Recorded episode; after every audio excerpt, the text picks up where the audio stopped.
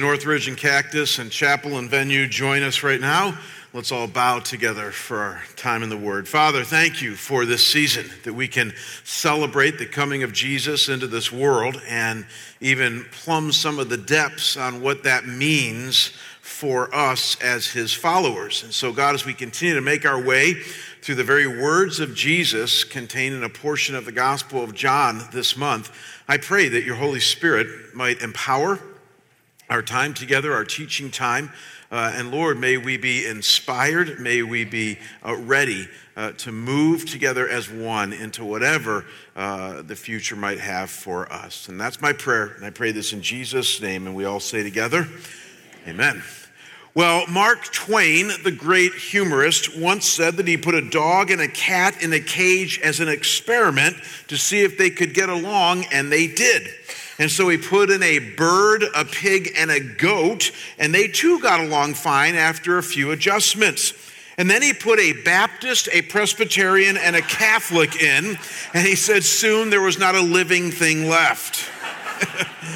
I love that joke. Somebody once said that in every joke there's 50% truth. And uh, I think in that joke there's a little bit more than even 50% truth. And so let's wrestle with this right now. Uh, why is it? that Christians seem to have such a difficult time attaining unity. And let me be clear why is it that we have trouble getting along with each other? Why do we tend to bicker about so many things? Why do we judge each other so harshly? Have you ever noticed this? Why do we even compete from church to church uh, with each other?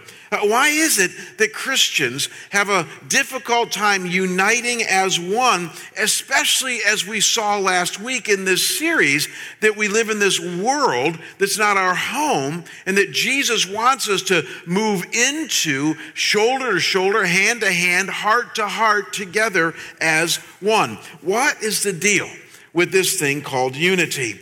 And before we look at the words of Jesus today, and I promise you they're going to be both encouraging and challenging, uh, here is one extremely important kind of precursor or caveat that you and I want to be open to. And it's really important. And that is that both the problem with unity as well as the solution to unity resides in each and every one of us.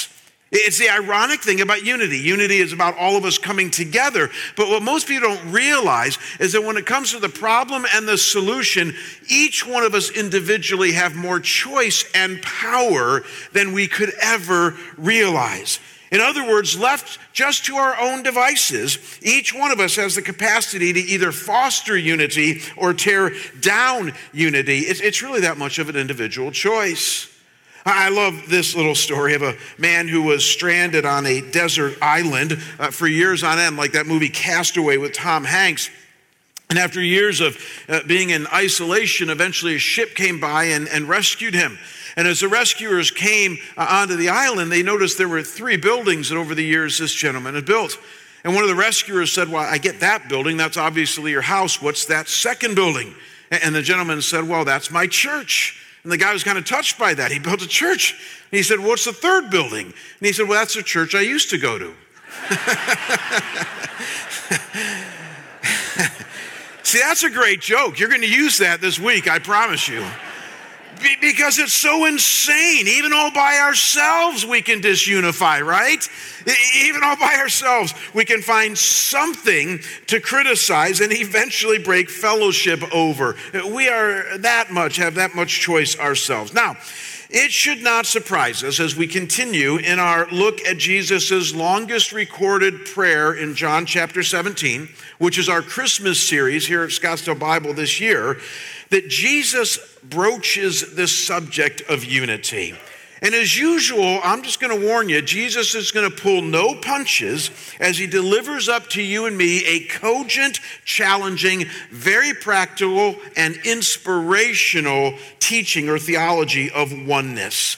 And so, in our time remaining, I want you to notice no less than three things that Jesus teaches you and me about unity or oneness here in these words of his. We're going to look at his words in just a second here, but let's notice the first thing that he teaches us, and it's this, and that is that our unity as followers of him is patterned after the triune God. Did you know that? Our unity as followers of Jesus, whether you go to this church or another church, or even if you don't go to church, but you're a believer in Jesus, is patterned after the triune God. So look with me at how Jesus begins this next section of his prayer. We're going to look at verses 20 to 22.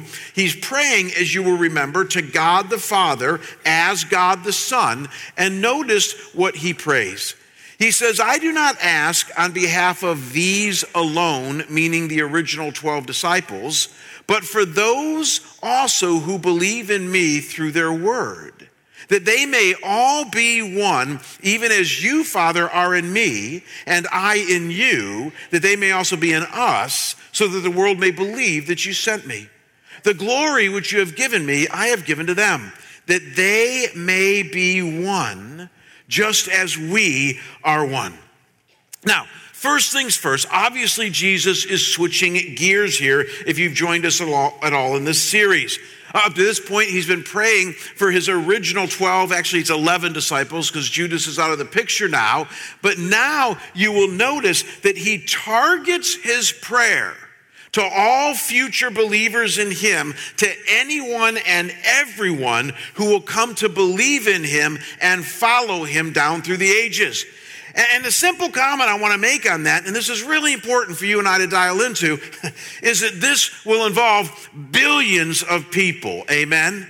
I mean, think about it 2,000 years all different kinds of cultures and all different kinds of settings. I mean, there's two billion people today, alive today, who claim some form of Christianity. So Jesus here is lumping all of the future believers together, billions of people, and he essentially prays one thing for us only one thing. And he twice repeats it here in his prayer. You caught it. He says that they may all be one. And then he says it again down here in verse 22 that they may be one.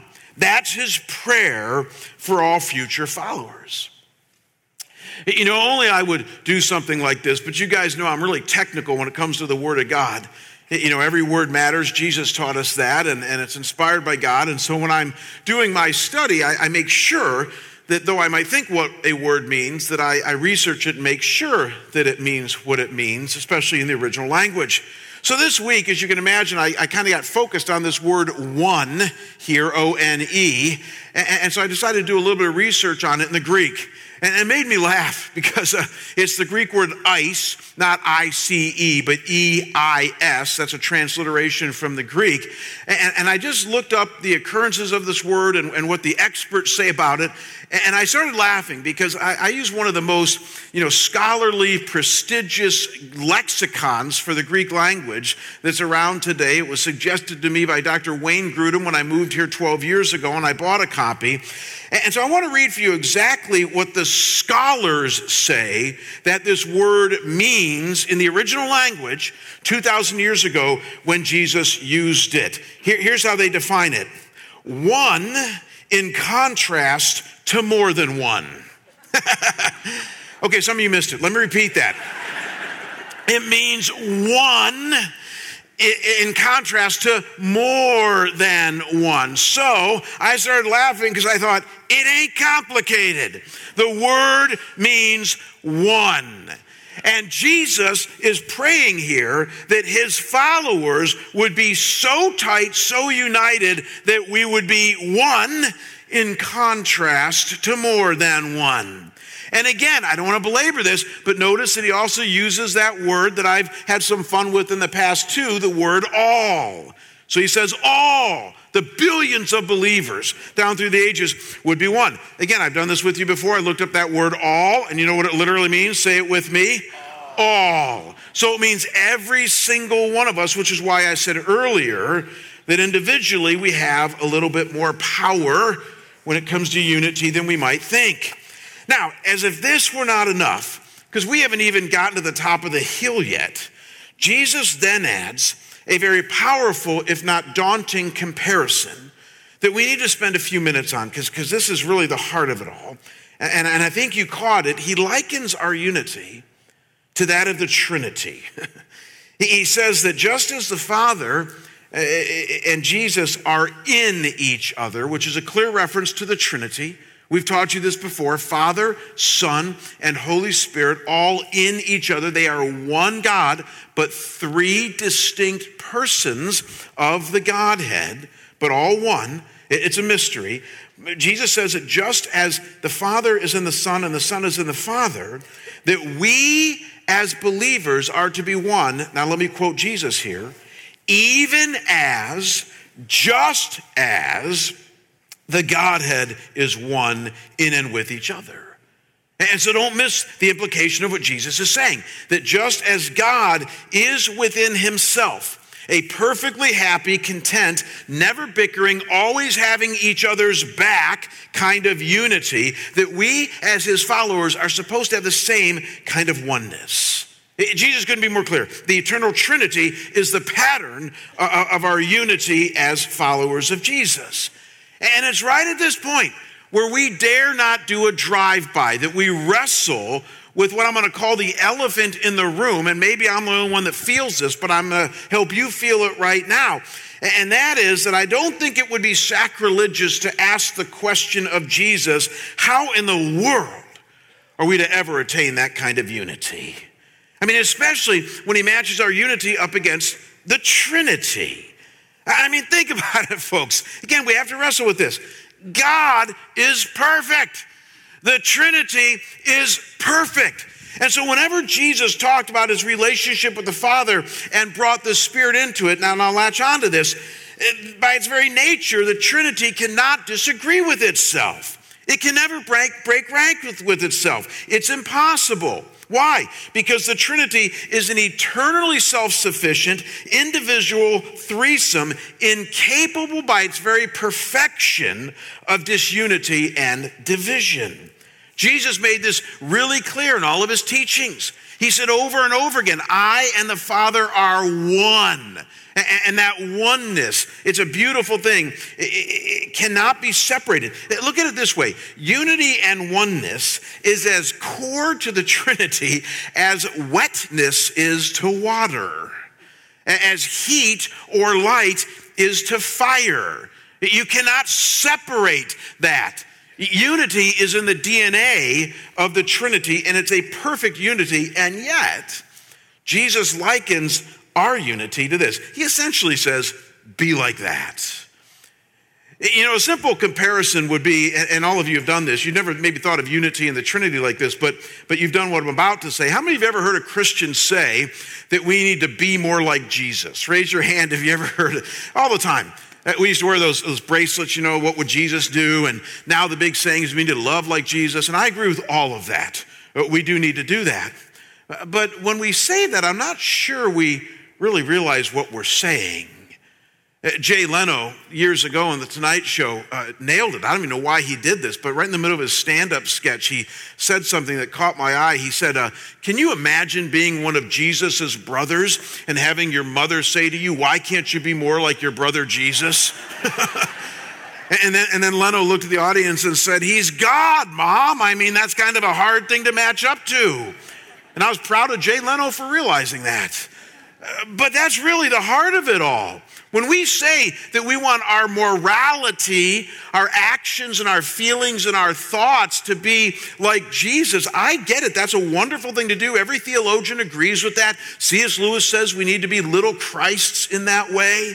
Eh, but do we realize what an incredibly tall order that is? Like a mountain that you'll never completely summit? Because he's perfect and you're not. And similarly, likening our unity to that of the Trinity, I'm telling you, is seemingly unfair and nearly impossible, or is it? I mean, even though this is the heart of Jesus' prayer, as I meditated on it this week, I thought he has to know what a tall order he, this is. He has to know what a shock this would have been when his original disciples heard this. And yet, I don't believe he would ask it of the Father if he didn't have a plan on how to attain it, right? I don't think Jesus would have ordered this up to the Father if he didn't think that somehow this was attainable and even possible. And so Jesus goes on in his prayer to share with us, in, a way only Jesus could do, precisely how this unity, this Trinitarian patterned unity, can occur among you and me. And I'm going to warn you right now before I give you the point that this is something that flies under the radar of the average Christian today. I hardly ever hear Christians talk about Jesus' solution here, and I'm convinced that's why we're not as unified as we could be. And yet, this is the key according to Jesus, to attaining unity. And it's the second thing he shares with us about unity, and here it is. And that is that our unity is grounded in, it's found in, it's attained in our shared experience of God's glory. I hope you never forget this. Our unity is grounded in our shared experience of God's glory. And so, once again, uh, let's look at Jesus' words here. I want this time to look again at verse 22, and then we're going to move on and look at verse 24 and look at how Jesus lays out where and how our unity is to be attained. He says, The glory which you, Father, have given me, I have given to them, meaning the future believers, that they may be one, just as we are one. And then he says, Father, I desire that they also, whom you have given me, those future believers, be with me where I am. I think that's a spiritual thing. I think that's a, a, a nestled in faith and trust in Jesus. Be with him as he rules from heaven where he is, so that they may see my glory, which you have given me, for you loved me before the foundation of the world. And so simply notice, gang, once again, twice repeated, Jesus links our unity to this thing called glory. And he essentially makes clear that when his followers tap into the reality of his glory, when we have a shared experience together of this glory that emits from Jesus, then unity, he makes that very clear, oneness will become a reality, not just a nice theological concept. And so, if you're tracking with me at all, and I sure hope you are, the obvious question we need to answer, because I don't think the average Christian can answer this, is what in the world is God's glory? I mean, I hear Christians use that word, word a lot, you know, glory to God, you know, and things like that. Do, do, can we define the term? Now, here's the deal. I, am so into God's glory. I, I believe it's such an important concept because it's used all over the New Testament and the Old that I've done three sermons in the last 10 years devoted solely to God's glory. I did one in 2009 called The Glory of God. I did one in 2015 when we started uh, the Gospel of John. Uh, out of John 2, I did a sermon simply called Glory. And then two years ago in 2017, I did another sermon in, in our series A Beautiful Mess out of John 13 called Glory. So you can go back and review what we said about glory, but I want to spend just about four minutes right now uh, reviewing what glory is so that we can talk intelligently about how it becomes a shared experience of our unity. And here's a good, broad biblical definition of God's glory. It's very broad, but this is the heart of it all. And that is that when you add up all that the Bible says about God's glory, God's glory is the external manifestations of God. It's anything that flows from God. Let me repeat that. The glory of God is the external manifestations of God. It's anything that flows from God. Let me explain. Uh, the word glory simply means to shine forth something. And that's what the word glory means shining forth. And, so, what, what, it, what it's designed to do is that something good is supposed to shine forth from either God or a human being. And it's so good, it's so bright, it's so wonderful that it results in praise and worship and adoration. And sometimes glory is used in the Bible to refer to human beings. So when a human being does something really, really good, like an action or something like that, that shines forth and other people see it and they're encouraged by that, they're drawn to that, they might even give praise or adoration for it. So if the word glory, and it does, means to shine forth, now here's what I want you to think about then all or anything that shines forth from God, because he is perfect, is worthy of praise and honor, is his glory, then it would make sense that anytime anything of who God is shines forth, anytime anything springs forth from God's character and essence, it is by definition his glory. And so I love how the pastor theologian John Piper puts it. He says, and I quote, God's glory is the visible splendor of God's manifold perfections. So, simply put, God's glory is any time something emits forth from Him that we can see and experience, whether His words, His actions, His thoughts, whatever it might be, that by definition is His glory and worthy of praise. We'll put this together in a minute, but you have to understand the glory of God. Here would be a great uh, analogy or, or, or, example that all of you can relate to. Um, how many of you have ever experienced the sun? Uh, S U N, raise your hand. How many of you have ever experienced? Come on, raise your hand. Just go with me on this. All of you have. Why? Because this is Arizona and we can't get away from the sun, right? And, and the sun is 93 million miles away. Uh, none of you have ever touched the core of the sun. You've actually never touched the sun. The sun is made up of very intense gases, it's a star. So, in a very real way, the sun has an essence all to itself that you have never, ever, ever touched and never will experience. But you still experience the sun. Why? Because it emits forth heat and light. And you experience the heat and the light. Could it be that God's glory is the same way? The glory of the sun is in its heat and light. God is a self contained God, a perfect Trinity, self satisfied for all of eternity. And we have never, no man, the Bible says, has ever entered into that kind of, of glory that the Father is. But the Father and the Son and the Spirit emit certain things from them. Things flow from them, from them, from them to us. And that's what the Bible defines as the glory of God. Anything that shines forth from Him that's worthy of praise. And by definition, everything that shines forth from God is worthy of His praise. His joy, His sadness, His happiness, watch this, even His anger is His glory, which is why the prophets revered God even when He was mad, because it's all His glory. Now, with this understanding, I have taught you in the past that once you understand this, there are many ways the Bible tells us that God shows us his glory.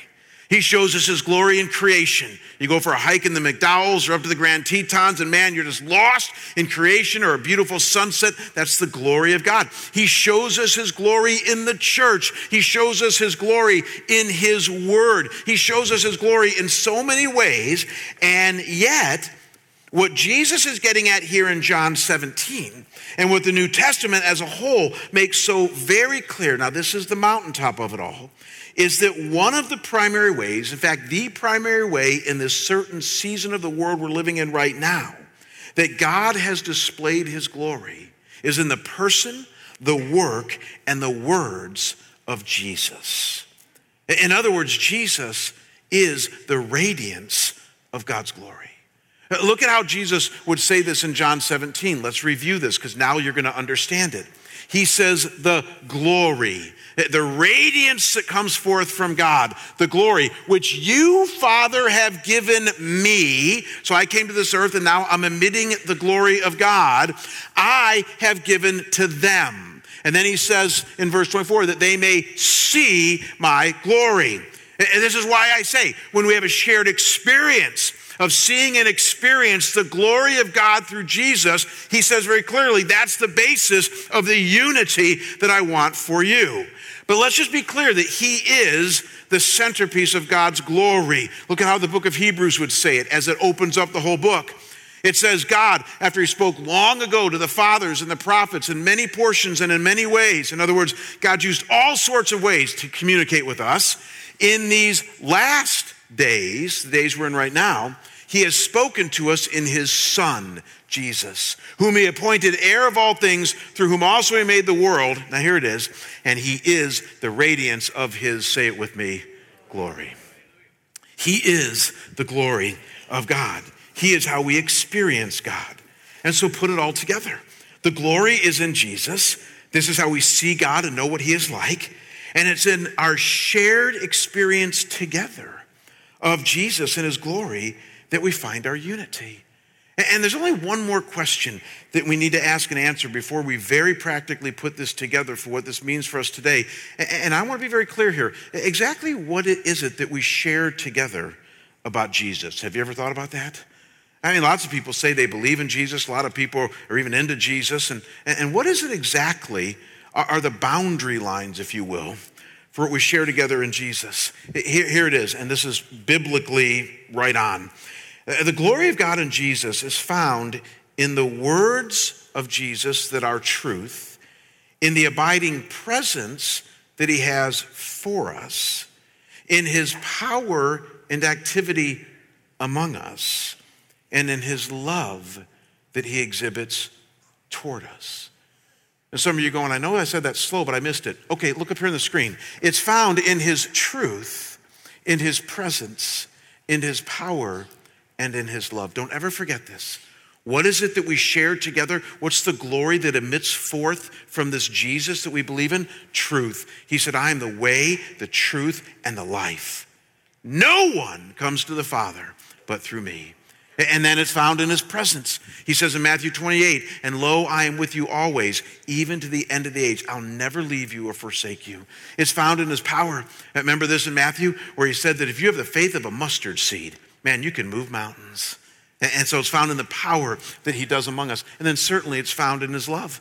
John 13, he, he says, uh, The love that I've given to you, now you show to each other.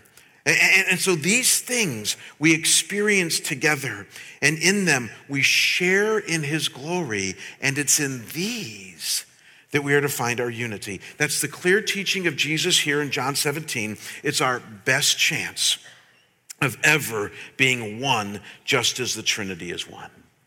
Now, I want to put this all together, and, and, and I need you to wrestle with me with something here because I said earlier that there's an elephant in the room. There's actually two elephants in the room. We dealt with one earlier. That's the whole idea of how in the world can we be like the Trinity when it comes to our unity. We found that we can. It's found in the shared experience of His glory among us.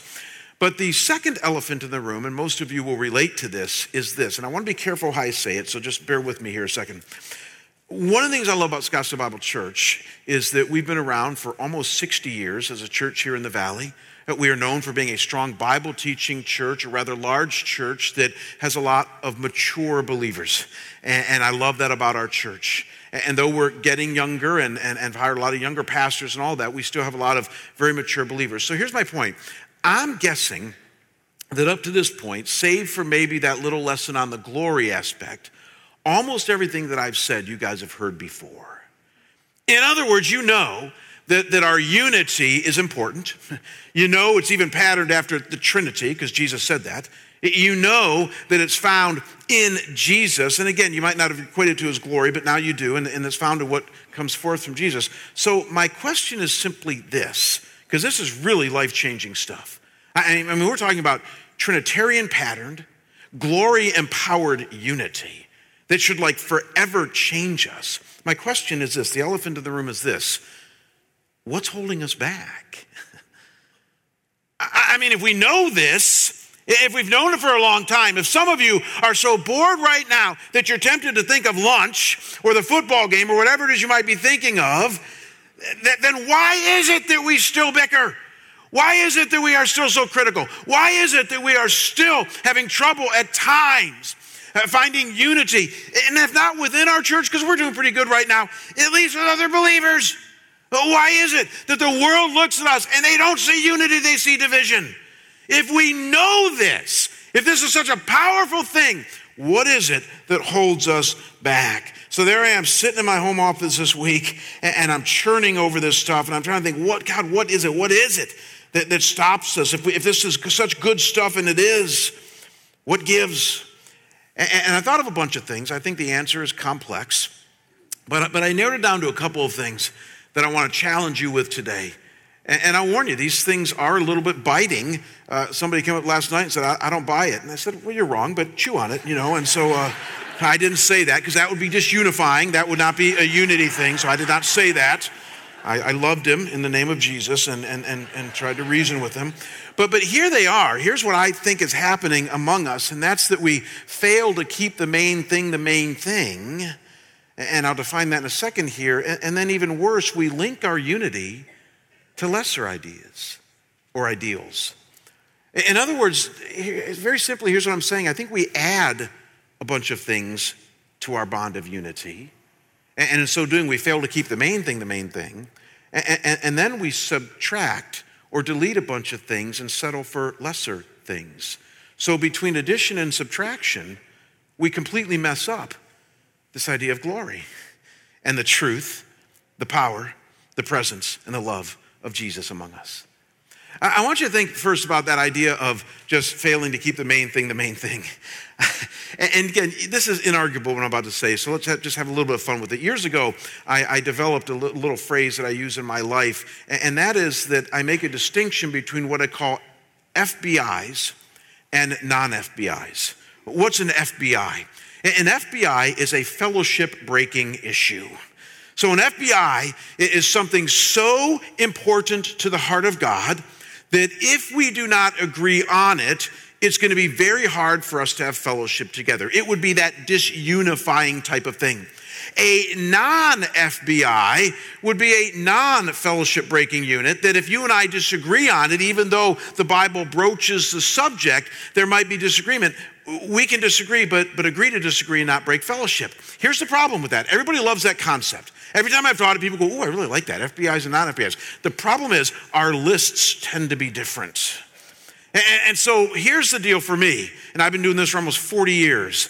My FBI list is relatively short. Amen? I'm going to give it to you here in just a second. So, the things that I will break fellowship over are critical, important biblical things, but it ain't a long list. Conversely, my list of non FBI things is a long list. I think the problem with unity is that people add a bunch of things to this FBI list and they take too much away from the non FBI list. Let me wade into dangerous waters and share mine with you. Uh, on an FBI list, here's where I probably would not be able to have unity with you. Now, I want to be very clear. Even if I don't have unity with you, I still love you. Did you hear that clear enough?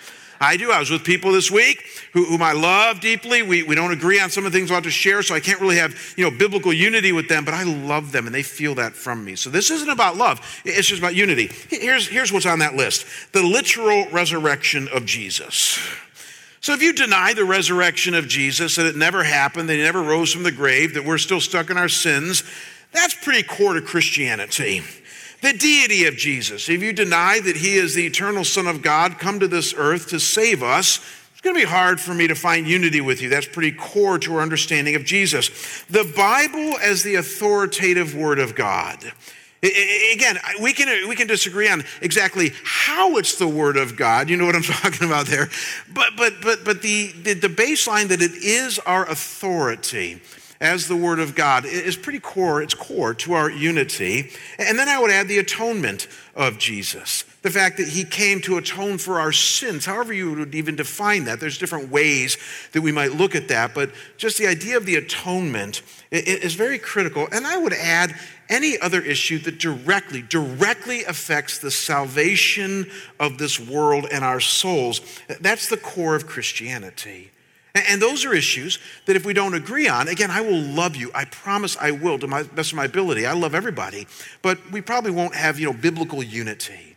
Now, here's my list of non-FBIs, and this is what gets me in trouble. This is where somebody came up last night, I don't agree with any of those. Well, I didn't even tell you what I think on them. I'm just telling you these are the issues that I have opinions on, very strong opinions on, quite frankly, very right opinions on, but I will admit that they are not worth breaking fellowship over. You ready for this list? I'm going to whip through it kind of fast. Eschatological views, meaning views of the end times. Differing views of sovereignty and free will, meaning Calvinist or Arminian. Differences in how we view the sacraments, baptism, and the Lord's Supper. Differing social and political views, meaning conservative or liberal. Differing philosophies of ministry, meaning traditional or non traditional. Differing views of creation and how precisely it happened. The role of men, women in ministry. Differing views of the freedoms that we talk about around here, like drinking and dancing and other things like that. And I could go on and on. You need to know that those are issues that, though I have strong opinions on, I think the Bible speaks to every one of these, that I understand they're debatable. And I will not break fellowship over those issues. And the simple reason is this Jesus has told me not to. Jesus has said that he prays one thing for us as believers, that we would be one. And don't let anything get in the way of that. And how do you find it? In the shared experience of His glory. His truth, His power, His presence, His love. And again, I know it's tricky because some of you would say, well, you see, on that list you just went through right now, those are found in the Bible, and that's truth. So that comes forth from Jesus. You have to be careful here. And let me be very clear with you that's your interpretation of truth. Amen? It's yours. And I love that you have it. I love the fact that our church is so biblically centered and focused that we have opinions on these things. Just remember that in 2,000 years of theological inquiry, people have disagreed greatly over these things. And yet we can still have fellowship. Quick story I was with a, a dear friend this week, Tom Shrader's son in law. Tom Shrader passed away, as you guys know, just about a year ago, and, and Tom was such a dear friend of his church. He handed off his 10 campus church to his son in law a few years before that, Tyler Johnson. And Tyler and I are dear friends, and I love getting with the guy. He's probably one of the most gifted young evangelicals in this town. He's barely 40 years old, and he's pastoring just, uh, you know, 10 campuses, an amazing church called Redemption Church that's reaching all these young people. And it's just an amazing thing to see. I always marvel when I get with Tyler because we agree, obviously, on all the FBIs. He agrees with the literal resurrection of Jesus, the deity of Jesus, the Bible is the authoritative word of God. But when it comes to a lot of the other issues, it's like he's Richie Cunningham and I'm the Fonz. I mean, it's, it's that divergent. Or maybe I'm Richie Cunningham and he's the Fonz because he's more cool than I am. But, but we just, we, we don't even go down that road. As my dad would say, we just need to walk sensitively around the issues because, you know, he and I just wouldn't see eye to eye on, on so many of those things. And yet I walk away from every time with him and I get weepy just thinking about this. I miss his dad a lot or his father in law. I just love the guy. I respect him. I care for him. Even though he's wrong on every one of those issues, I, I, I love him to death. I'm joking. And, and I think he's amazing. And, and, it just reminds me to keep the main thing the main thing. And, and then to not settle for lesser ideals. Again, real quickly on this one, because we're running out of time fast, but one of the things that drives me nuts about unity, and I want to be careful how I say this because we do this. Have you ever noticed that Christians get really excited about their church and find their unity in certain things about their church? Have you ever noticed that? That's not bad. I mean, we have mission statements as church and vision statements as church, and you know, you might like the worship at your church or the preacher at your church or the programs at your church and all that. But, but here's where the danger comes in um, none of those are directly the glory. They're a result of the glory, but the glory comes in so many different forms. Amen. I, I mean, is there glory in more liturgical churches than Scottsdale Bible Church right now? Yes or no? Yeah, there are. Is there glory in a, in a little underground church in China right now? Yes or no? Yes. Does that church look radically different than Scottsdale Bible Church? Yes. So we have to be careful as we get excited about what God is doing here to, to not confuse some of the outward things that our church does that you happen to like as the bond of our unity. They're not. Uh, don't say to somebody, come to our church because it's better than your church. That, that's a terrible thing to say. Now, if somebody's looking for a church, then certainly invite them and, and, and all that. I'm not saying don't do that.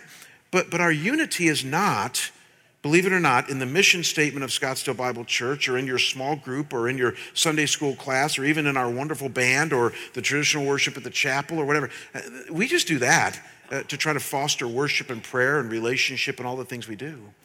The glory is in Jesus, the bond is in Jesus. And I love how Russ Taff said it years ago. He said, If you believe in Jesus, you belong to me. Simply put. And so remember that. Uh, keep the main thing the main thing. Don't link your unity to lesser ideas. You get the idea. Our Trinitarian patterned unity is found in a glory empowered relationship with Jesus that we share together. Now, we're fast out of time. We have just a few minutes left, and it is football season. So let's wrap up by noting a third and final thing Jesus shares with us about unity here. And I know I've been saying this all day because you can tell this, this excites me, and, but this third one's huge. In fact, it, it's the mountaintop, it's the heart of it all. It's why Jesus prayed this prayer, and it's this that he teaches us our unity results in a profound witness to the world. So look with me one last time today at Jesus' prayer, and you're going to see what I mean. Look at verses 21 and 23. He says that they may be one, even as you, Father, are in me, and I in you, that they may also be in us. Here it is. So that the world may believe that you sent me. And then in verse 23, he repeats it again I and them, and you and me, that they may be perfected in unity, so that the world may know that you sent me and loved me, or loved them even as you love me. So, twice repeated here again, Jesus is making a point. Our unity and oneness is core to our witness to a lost and dying world. And the logic of Jesus is flawless. Uh, don't miss the logic here. He's essentially saying this, and this is so hard hitting and challenging, but it's good. He says, if the Trinity of God, remember point one, is not strong enough to motivate you and me toward unity, and if the glory of God in Jesus, remember point two, is not a strong enough power for you and me to find our, our unity within, then he's simply saying, how in the world are they ever going to believe that Jesus is real? In other words, they're looking at you and me. They don't know Jesus. They don't even believe in Jesus. He's not even on their radar in this post Christian, highly secular society that we live in. And so, as I've said before, you might be the only epistle that somebody ever reads. You might be the only Jesus somebody ever sees. And Jesus' point is clear. If they don't see him in us, if they don't see the love, the truth, the power, the presence in us, then they're never going to be drawn to him. Which is why I said earlier, and I'm not trying to harp on you, it's just true. A lot of us have more power than we could ever imagine. Some of you are thinking here today, and I know how you think. You're thinking, well, I'm just one person. We got thousands of people here, you know, and yeah, I'm kind of cynic, anyways, you know, and a critic and all that. So, what does it really matter? It matters greatly. because trust me, I've been doing this for long enough that, that I know it just takes a few, just takes a few bad apples to ruin that whole bushel. Amen? It does.